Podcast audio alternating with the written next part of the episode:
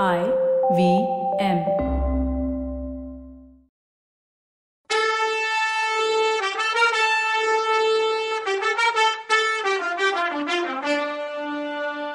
வணக்கங்க.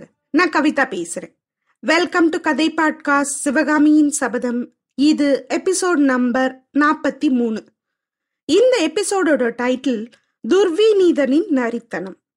மாமல்லர் என்ன பச்சை புள்ளையான்னு கமலி பேசிட்டு இருக்கா. அதுக்கு கண்ணன் ஏன் புத்திக்கு எட்டினது அவ்வளோதான் நிஜமான காரணம் உனக்கு தெரிஞ்சிருந்தா நீதான் சொல்லேன் கமலி அப்படின்னா. சொல்லட்டுமா? சிவகாமி மேல மாமல்லருக்கு வந்திருக்க காதல் சக்கரவர்த்திக்கு எப்படியோ தெரிஞ்சிடுச்சு. அத வளர விடக்கூடாது அப்படிங்கிறது சக்கரவர்த்தியோட எண்ணம். கோட்டைக்கு வெளியில போனா எப்படியும் மாமல்லர் சிவகாமிய பார்க்க போவார்னு தான் அவரை கோட்டைக்குள்ளேயே இருன்னு சொல்லிட்டு போனார்னா கமலி. அப்படின்னா உங்க மகேந்திர சக்கரவர்த்திக்கு எங்க மாமல்லரை பத்தி தெரியாதுன்னு தான் அர்த்தம். அவ்வளோ ஈஸியா மாமல்லரோட மனசை மாத்திட முடியுமா கமலின்னு கேட்டான் கண்ணன். மகேந்திர சக்கரவர்த்தியோட தந்திரம் சாமர்த்தியம் எல்லாம் உனக்கு தெரியாது கண்ணா. அவர் ஒரு விஷயத்த நினைச்சிட்டா எப்படியாவது அதை முடிச்சே தீருவார்னு உலகத்துக்கே தெரியுமே அப்படின்னா கமலி. ஆனா சக்கரவர்த்திக்கும் உன் தங்கச்சி மேல ரொம்ப மரியாதையாச்சே கமலி. அவர் எதுக்கு இந்த காதலுக்கு தடை சொல்லணும்னு கேட்டான் அசட்டு கண்ணன். ஆயின சிற்பியோட பொண்ணு மேல மரியாதை வச்சிருக்கிறது வேற விஷயம். அவளை குமார சக்கரவர்த்திக்கு கல்யாணம் பண்ணி வைக்கிறது வேற விஷயம். என் தங்கச்சி வயிற்றுல நாளைக்கு பிறக்க போற புள்ளைக்கு என்னெல்லாம் பிரச்சனை வரும்னு யோசிச்சு பாரு. இந்த யோசனை எல்லாம் சின்ன கண்ணனாலதான் எனக்கு வந்துச்சுன்னு சொன்னேனே. அதுக்கு காரணம் இப்ப புரியுதான்னு கேட்டா கமலி. புரியவே இல்ல கமலின்னா அவன். உனக்கு ஒன்னும் புரியாது கண்ணா. குதிரைங்களோட பழகி பழகி குதிரைங்களுக்கு இருக்க அறிவு தான் உனக்கும் இருக்குன்னு சொன்னா கமலி. இதோ பார் கமலி நீ என்ன பத்தி என்ன வேணும்னாலும் சொல்லு கேட்டுக்கிறேன். என் குதிரைங்களை பத்தி மட்டும் ஒன்னும் சொல்லாத. குதிரைங்களுக்கு உள்ள அறிவு மனுஷங்களுக்கு இருந்தா இந்த உலகம் எவ்வளவோ நல்லா இருக்கும்னு சொன்னா கண்ணன் குதிரைங்களை பத்தி கமலி கேவலமா பேசினதுல கண்ணனுக்கு ரொம்ப கோவம் வந்துடுச்சு. அப்புறம் கொஞ்ச நேரம் அவன் எதுவும் பேசாம வேற பக்கம் பார்த்துட்டு அமைதியா இருந்தான். கமலியும் ஏதோ யோசனையிலேயே இருந்தா. அதனால கண்ணை தன்னைத்தானே சமாதானப்படுத்திக்கிட்டு பேச வேண்டியதாயிடுச்சு. நீ என்னதான் சொல்ற கமலி? மாமல்லர் உன் தங்கச்சிய கல்யாணம் பண்ணிக்கிறதுக்கு என்ன தடன்னு கேட்டான். கண்ணா இத்தனை நாளா நீ அரண்மனையில வேலை பார்க்குற. ஆனாலும் அரண்மனையில நடக்கிறது ஒன்னும் உனக்கு தெரியல. ராஜாக்களும் ராஜகுமாரர்களும் கல்யாணம் பண்ணிக்கிறதுன்னா நீயும் நானும் கல்யாணம் பண்ணிக்கிறது மாதிரியா?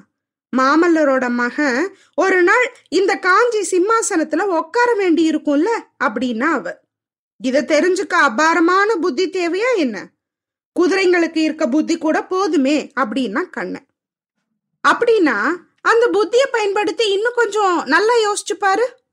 சிற்பியோட மக வயிற்றுல பிறக்கிற பிள்ளைய பல்லவ சிம்மாசனத்துல ஏத்தி வைக்க முடியுமா? அப்படின்னு கேட்டா கமலி. ஏன் முடியாது? அதுல என்ன கஷ்டம்? நம்ம அரண்மனை சிம்மாசனம் அப்படி ஒன்றும் ரொம்ப உயரம்லாம் இல்லையே. நான் ஒருத்தனே தூக்கி அதுல உட்கார வச்சிருவேனேன்னு சொன்னா கண்ணன் நீ விளையாடுற கண்ணா. ஆயன சிற்பியோட பேரன் பல்லவ குலத்து சிம்மாசனத்துல உட்கார்றதுக்கு நாட்டார் நகரத்தார் ஒத்துப்பாங்களான்னு கேட்டா கமலி. நாட்டார் நகரத்தார ஒத்துக்க வைக்கிறது ஏன் பொறுப்பு கமலி? பார்த்துட்டே இரு. ரெண்டு கையிலையும் ரெண்டு குதிரை சாட்டையை எடுத்துக்கிட்டு போய் நாட்டார் நகரத்தார் முதுகுல வெளு வெளுன்னு வெளுத்து ஏத்துக்கிற மாதிரி செய்யறேனா இல்லையான்னு பாருன்னா அவன். அது மட்டும் இல்ல கண்ணா. மகேந்திர பல்லவரோட சித்தப்பா பேரன் ஒருத்தன் வேங்கிபுரத்துல வளர்ந்துட்டு இருக்கானே உனக்கு தெரியாதா? அந்த ஆதித்தவர்மன் பல்லவ சிம்மாசனத்துக்கு போட்டிக்கு வரமாட்டானா? அப்படின்னு கேட்டா கமலி. வரமாட்டான் கமலி வரமாட்டான். வேங்கிபுரம் அடியோட போயிடுச்சு. வேங்கியோட ஆதித்தனும் நாசமா போயிட்டான். இனிமே வரமாட்டான்னு சொன்னா கண்ணு. அப்புறம் நம்ம குமார சக்கரவர்த்தி மத்த நாட்டு ராஜகுமாரங்க மாதிரி இல்லையே.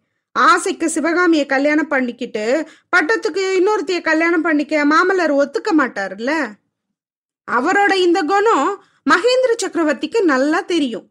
ஏக பத்தினி விரதம் உள்ள ராமர் மாதிரி நம்ம மாமல்லர்னு சொன்னா கமலி. ஆமா கமலி அதுல சந்தேகமே இல்லை. மாமல்லர் அந்த விஷயத்துல ராமனையும் கண்ணனையும் மாதிரிதான். கோகுலத்து கண்ணனை நான் சொல்லல. அயோத்தி ராமனையும் இந்த காஞ்சிபுரத்து கண்ணனையும் மாதிரின்னு கண்ணபிரான் தன்னை பெருமை பீத்திக்கிட்டப்போ கமலிக்கு சிரிப்பு வந்துச்சு. கொஞ்சம் பொறுத்து கண்ணபிரான் கமலி எனக்கு ஒரே அதிசயமா இருக்கு. இவ்வளோ ராஜாங்க விஷயம் எல்லாம் உனக்கு எப்படி தெரியுதுன்னு கேட்டான். எல்லாம் எனக்கு தெரிஞ்சிடல கண்ணா. நானா யோசிச்சதுல கொஞ்சம் தெரிஞ்சுது. ஒட்டு கேட்டதுல மத்ததெல்லாம் தெரிஞ்சுதுன்னு சொன்னான். என்னத்த ஒட்டு கேட்ட நீ? எப்போ கேட்டன்னு கேட்டான் அவன். நாலஞ்சு நாளைக்கு முன்னாடி நீ வீட்டுல இல்லாதப்போ இங்க ஒருத்தர் வந்திருந்தார் கண்ணா. அவரும் மாமாவும் ரொம்ப நேரம் பேசிட்டு இருந்தாங்க. சிவகாமியோட பேர் காதல விழுந்ததும் நான் செவ்வறு ஓரமா நின்னு கேட்டேன். இந்த விஷயமெல்லாம் அவங்க பேசிட்டு இருந்தாங்க. அதோட இன்னொரு முக்கியமான விஷயமும் பேசினாங்கன்னு சொன்னா அவ சொல்லு கமலின்னா பொறுக்க மாட்டாம கண்ணன். சிவகாமிக்கு மாமல்லர் ஓலை எழுதுறதும் அதை நீ கொண்டு போய்கிட்டு வர்றதும் உன் அப்பாவுக்கு தெரிஞ்சிருக்கு. அத பத்தி அந்த புது மனுஷர்கிட்ட சொல்லிட்டு இருந்தாருன்னா கமலி. ஆஹா அந்த கிழ கோட்டான் ராவண சந்நியாசி ருத்ராட்ச பூனை அப்படியா செஞ்சிட்டு இருக்குன்னு கேட்டான் கண்ணன். கண்ணபிரான் அவனோட அப்பாவை பத்தி தான் அவ்வளோ மரியாதையா பேசினான். கமலி அவனோட வாயை பொத்துனான். அந்த புது மனுஷர் யார் தெரியுமா கமலி? அப்படின்னு கண்ணபிரான் கேட்டான். தெரியாது. அதுக்கு முன்னால நான் அவரை பார்த்ததே இல்லைன்னு சொன்னா கமலி. அந்த நேரத்துல தெருவுல சீக்கிரமா பாஞ்சு வர்ற குதிரையோட சத்தம் கேட்டுச்சு. கண்ணன் கமலி ரெண்டு பேரும் பலகனி வழியா தெருவுல பார்த்தாங்க. நாலு கால் பாய்ச்சல்ல போன குதிரை மேல ஒருத்தன் போயிட்டு இருந்தான். அவனோட முகம் ஒரு நொடி கண்ணன் வீட்டு பக்கம் திரும்பி மறுநொடி ஏத்தாப்புல திரும்பிடுச்சு. கமலி கண்ணா அவர்தான். அந்த குதிரையில போறவர் தான் அன்னைக்கு வந்து மாமாவோட பேசிட்டு இருந்தாருன்னா. அவர் யாரு உனக்கு தெரியுமான்னு கேட்டா. தெரியும் கமலி அவர்தான் ஒற்றர் தலைவன் சத்ருகனன். மகேந்திர சக்கரவர்த்தி கிட்ட போயிட்டு திரும்பி வர்றான். ஏதோ ஸ்பெஷல் நியூஸ் கொண்டு போறான். இதோ போய் தெரிஞ்சுக்கிட்டு வர்றேன்னு சொல்லிட்டு கண்ணன் வெளியில போனான். ஒரு நாழிகைக்கெல்லாம் அந்த வீட்டு வாசல்ல கடகடன்னு சத்தத்தோட அந்த ரதம் வந்து நின்னுச்சு. கண்ணை ரதத்து முன்னாடி தட்டுல இருந்து குதிச்சு உள்ள ஓடி வந்து சமையல் கட்டுல இருந்து வெளியில வந்த கமலி மேல மோதிக்கிட்டான். அவ்வளோ என்ன அவசரம்னு கேட்டா கமலி. கண்ணபிரான் என்ன அவசரமா? யுத்தத்துக்கு போற அவசரம் தான்னு சொன்னான். என்ன யுத்தத்துக்கு போறியா? அப்படின்னு கமலி பாஞ்சு வந்து கண்ணை கழுத்த தன்னோட ரெண்டு கையாலையும் கட்டிக்கிட்ட. ஆமா கமலி. ஒற்ற தலைவன் சத்ருகண்ணன் மகேந்திர சக்கரவர்த்தி கிட்ட இருந்து ஓலை கொண்டு வந்திருக்கான். மாமல்லர் போர்க்களத்துக்கு போக சக்கரவர்த்தி அனுமதி கொடுத்துட்டாரு. இன்னும் அரை நாழிகையில மாமல்லர் கிளம்புறார் கமலின்னு சொன்னா கண்ணன். நீயும் கிளம்புறியா கண்ணா? நிஜமாவான்னு கேட்டா கமலி. இது என்ன கமலி? மாமல்லர் போனா நான் அவரோட போகாம எப்படி இருக்க முடியும்னு கேட்டான் அவன் மாமல்லர் சக்கரவர்த்தியோட வாரிசு. நாளைக்கு பல்லவ சிம்மாசனத்துல ஏற போறவரு.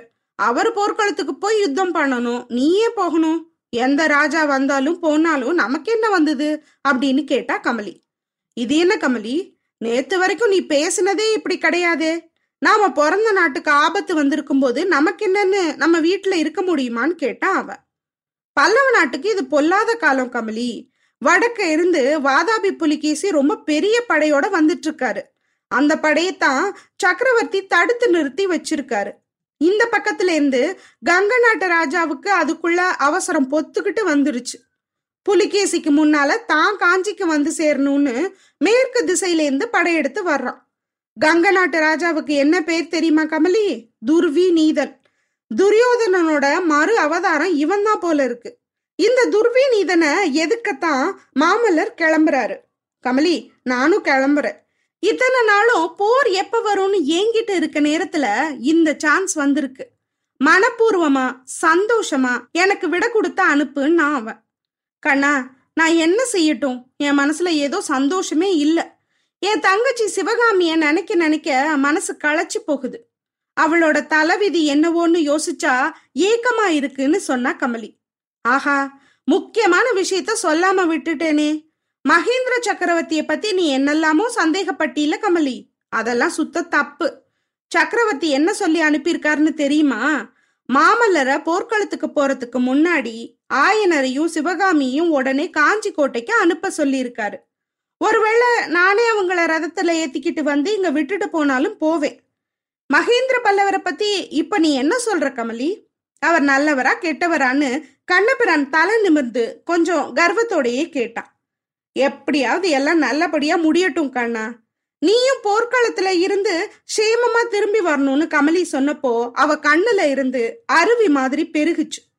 இது மாதிரி கண்ணபிரானும் கமலியும் வாக்குவாதம் பண்ணிட்டு இருந்தப்போ அதே நேரத்துல அரண்மனை அந்தப்புறத்தோட முன்வாசல் மண்டபத்துல உட்காந்து மகேந்திர பல்லவரோட பட்ட மகிழ்ச்சியான புவன மகாதேவியும் மாமல்ல நரசிம்மரும் தளபதி பரஞ்சோதியும் வார்த்தையாடிட்டு இருந்தாங்க. தேவி போன எட்டு மாசமா இந்த கோட்டைக்குள்ள அடப்பட்டு கடந்தத நினைச்சு குமார சக்கரவர்த்தி ஓயாம அழுத்துக்கிறாரே. அவர் கோரப்பட்டுக்கிறதுக்கு காரணம் ஒண்ணுமே இல்லை. கோட்டை மதில் நகரம் எல்லாத்தையும் நான் நல்லா சுத்தி பார்த்துட்டேன்.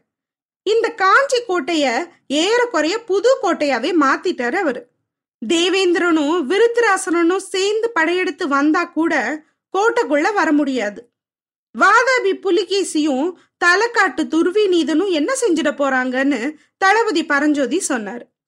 கோட்டையை அவ்வளோ பலப்படுத்த மாமல்லன் என்னென்ன காரியம் பண்ணியிருக்கான் நீ தான் எனக்கு அதெல்லாம் சொல்லணும் பரஞ்சோதி. மாமல்லன் எனக்கு ஒண்ணுமே சொல்றதில்ல.